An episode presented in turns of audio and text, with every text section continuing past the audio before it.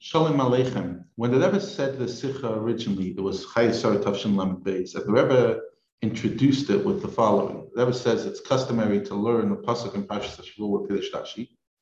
And earlier in the Maimer that the Rebbe said like a Sikha, Dibra Maskil Yafas Yichasan Shalav Yavis, we spoke about the words of Abraham to Eliezer, Sikach Isha Libnib Nani.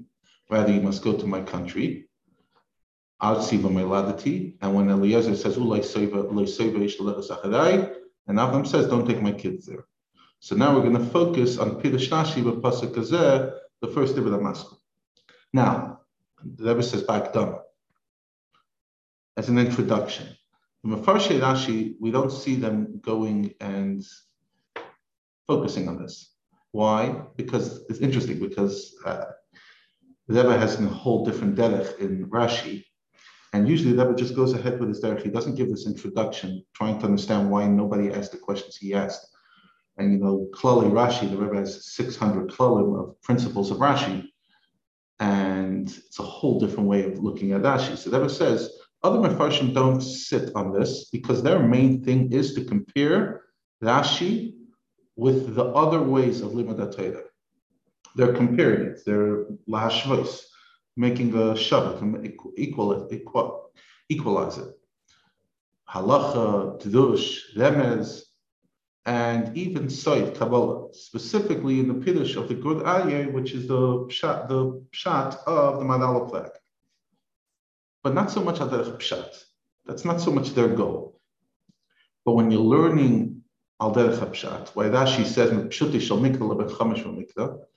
so even though the Derech Klal, we learn it with kids and even by ourselves, when we do Shnai Mikdavecha Targum,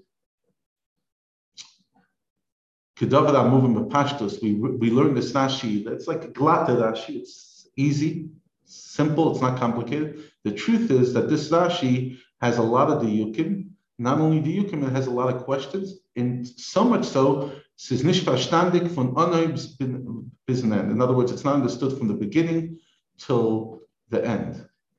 And then the Rebbe goes into the Sikha that we learn, Hashem Elikei Hashemayim, um, and the Rebbe explains that over here it doesn't say Elikei Aretz, so it mean it must mean that Elikei Hashemayim is not so much to praise Hakadosh Baruch Hu this time, because why don't you say the full Shevach?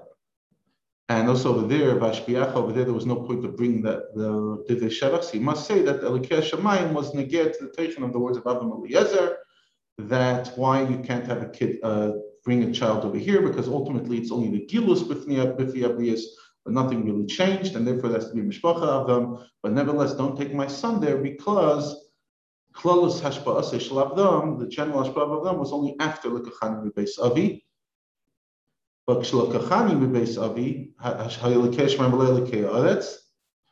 And therefore, don't bring my child to such a low place that